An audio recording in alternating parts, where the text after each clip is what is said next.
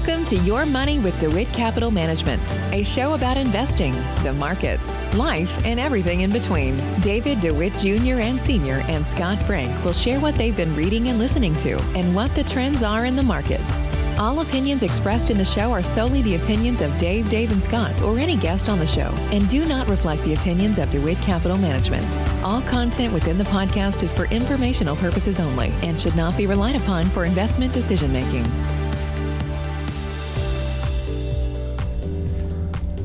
Are growth stocks dead? Hmm. Have you ever heard the saying, if it's in the news, then it's in the stock? Well, if you have watched CNBC recently, or any market news recently, you would be constantly hearing the narrative that value stocks are back and growth stocks are done, at least for a while. Meanwhile, value stocks are already up significantly from their lows, and growth stocks are already down significantly in a lot of cases from their highs. While I am not suggesting that this dynamic can't continue, I am suggesting that generally speaking, by the time an idea has hit mainstream, it is often too late. And the consequence for the average investor is often poor decision making. Let's look at an example. So, in Growth's Corner, we're going to go with uh, the ARK Innovation ETF, ARKK. This represents the highest flying tech stocks over the past 15 months or, 15 months or so. In Values Corner, let's just take airlines and energy, two of the hardest hit sectors from COVID, and let's look at them. Um, for those, we'll use the US Global Jets ETF, which is ticker JETS, and the Spider Energy Select ETF, which is XLE, which is basically representative of the energy stocks within the S&P 500. So since November, so we're talking a bunch of months ago, November. ARKK is up nicely, 34%. This is not bad, right? However, since November, Jets is up 59% and XLE is up a whopping 75%. And then let's look more recently. Since um, ARKK peaked in February, it is down a sizable 22%. Jets is up 19% since February, and XLE is up 14%. So all this means, all this really means is that if an investor is making their investment decisions based on what CNBC is saying today, then you'd be buying airlines, you'd be buying energy, you'd be buying a bunch of reopening stocks that are already up so much since November. Why is XLE a better buy today now that it's up 75% since November? Is it less risky today than it was in November? Um, throughout the history of markets, investors as a whole have proven time and time again to be bad at timing, buying when risk is high and selling when risk is lowest. You know, so when I ask, are growth stocks dead?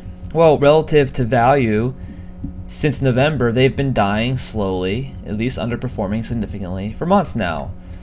Uh, by definition, growth stocks are stocks that are growing companies, so really they cannot be dead.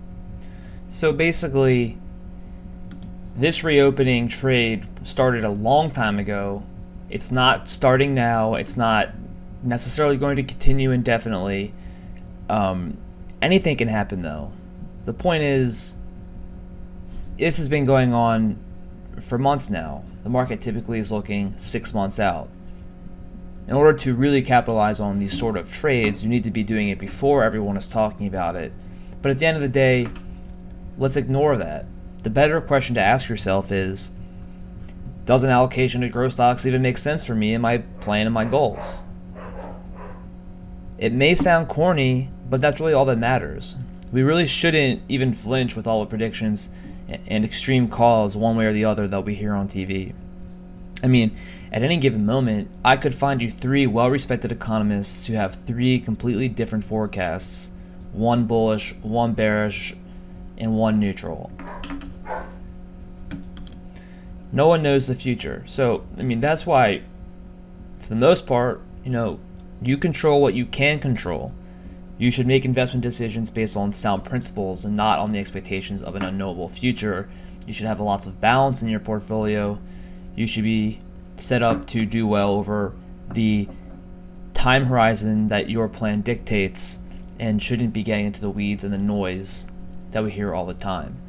If you start trying to time the market, if you get caught up in the predictions, you're bound to do poorly.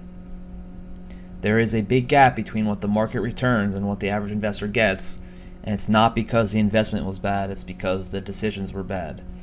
So, just wanted to throw that out there. Uh, value stocks have been on a tear, especially the most being down ones. You got Caribbean, you got um, cruise lines, and a lot some airlines are trading at all-time highs. And then you have a bunch of the highest flying growth stocks, which have incredibly bright futures as companies. Many of them I could rattle off 10, not going to here, but I could rattle off a bunch of names that are down 20, 30, or even 40% from their highs. Um, and they're getting out of favor now, but they're cheaper than they were before. So logically, you know, you'd want to buy what's on sale and sell what's been really hot. But here we go again. Let's see how it goes.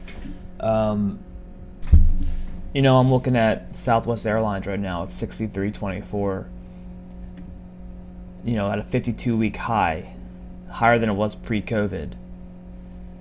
Is this stock less risky now than it was uh, at 22.47 at the low? Um, was the assumption at 22.47 at the low that this day would not come where we'd reopen? You know, those are the kind of things you got to think about, especially when things are going crazy so you don't make poor decisions. I mean, you can't, you know, once you wait until the coast is clear, the move has already been made. So that's really the point I'm trying to get across to uh, you guys today. Um, but I hope you had a happy Easter. Thanks for listening. If you want a question highlighted on the show or have any comments or feedback, shoot us an email at yourmoneydewit at gmail.com. See you on the next one.